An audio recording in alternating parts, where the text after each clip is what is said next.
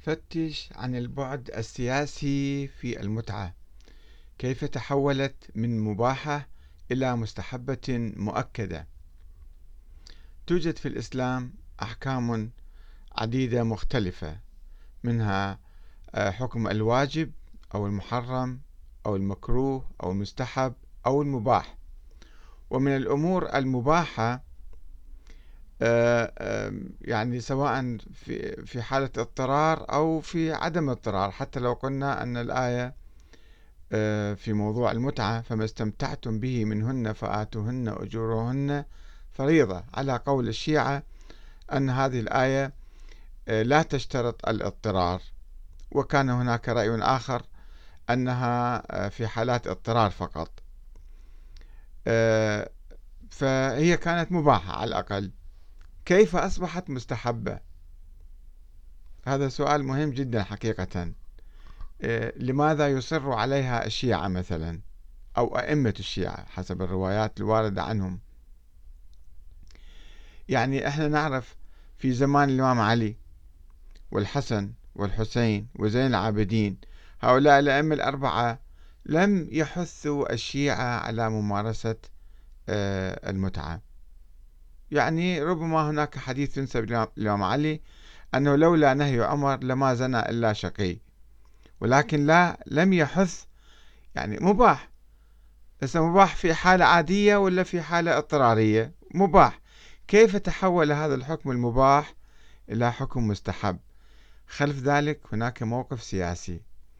هذا الموقف آه، يعني انتشر وتكرس بعد بروز نظرية الإمامة الإلهية في عهد الإمام الباقر. وكل الأحاديث التي تحث على المتعة وتقول باستحبابها استحبابها المؤكد كلها مروية عن الباقر والصادق في هذه الفترة. ولا نعرف مدى صحتها هذه حسب ما موجود في آه، كتب الشيعة في آه، وسائل الشيعة مثلا.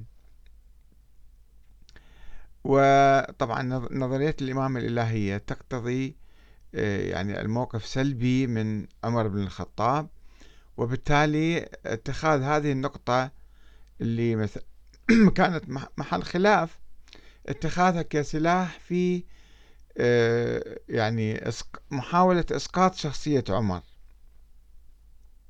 نقرأ بعض الأحاديث ونشوف أنه كانت مبنية على ماذا؟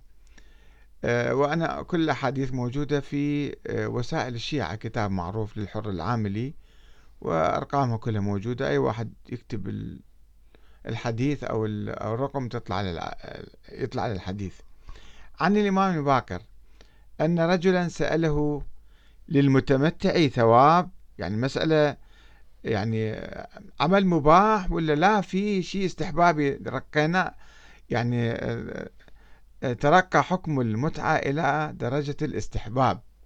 فأي واحد يسأله هل للمتمتع ثواب؟ قال إن كان يريد بذلك وجه الله تعالى وخلافا على من أنكرها يعني خلافا على عمر لم يكلمها لم يكلمها كلمة إلا كتب الله له بها حسنة. وأيضا آه، قال واحد سأل قال واحد آخر سأل للمتمتع ثواب قال آه، يكمل هذا الحديث في رواية أخرى يعني وإذا دنا منها غفر الله له بذلك ذنبا فإذا اغتسل غفر الله له بعدد ما مر الماء على شعره. فالسائل يسأل قال قلت بعدد الشعر؟ قال نعم بعدد الشعر. هاي رواية 17257 آه، على ثلاثة في وسائل الشيعة. وأكثر من ذلك الإمام الباقر يروي عن رسول الله رواية ينفرد بها طبعا ولا يذكر سندها طبعا باعتبار هو عنده علم خاص من الله. يقول قال رسول الله حسب ما موجود في وسائل الشيعة والله أعلم. لما أسري يقول رسول الله قال رسول الله لما أسري بي إلى السماء لحقني جبرائيل. فقال يا محمد إن الله عز وجل يقول إني غفرت للمتمتعين من النساء. طيب والرجال شنو حكمهم؟ وليش التركيز؟ ومن أثبت ذلك؟ وكيف يعني الرواية عن رسول الله؟ هكذا. طبعا تعرفون أنتم الإمامية يعتقدون أن إما الأئمة ينزل عليهم وحي جبرائيل أو هم عندهم كتب خاصة وعلوم خاصة من من النبي. وطبعا هذا محل نقاش يعني. فإذا شوفوا هنا الإمام الباكر خلافا لآبائه السابقين من الإمام علي إلى الحسن حسين زين العابدين الذين لم يتحدثوا عن يعني هذه الدرجة من الاستحباب للمتعة. هو اعتبرها نوع من عمل مستحب عظيم جدا. وهو يصرح بذلك أنه خلافا آه، لفلان. خلافا لفلان. خلافا على من أنكرها. فنجي على الإمام الصادق حسب ما يروي الشيخ المفيد في كتابه آه، المتعة رسالة عن المتعة.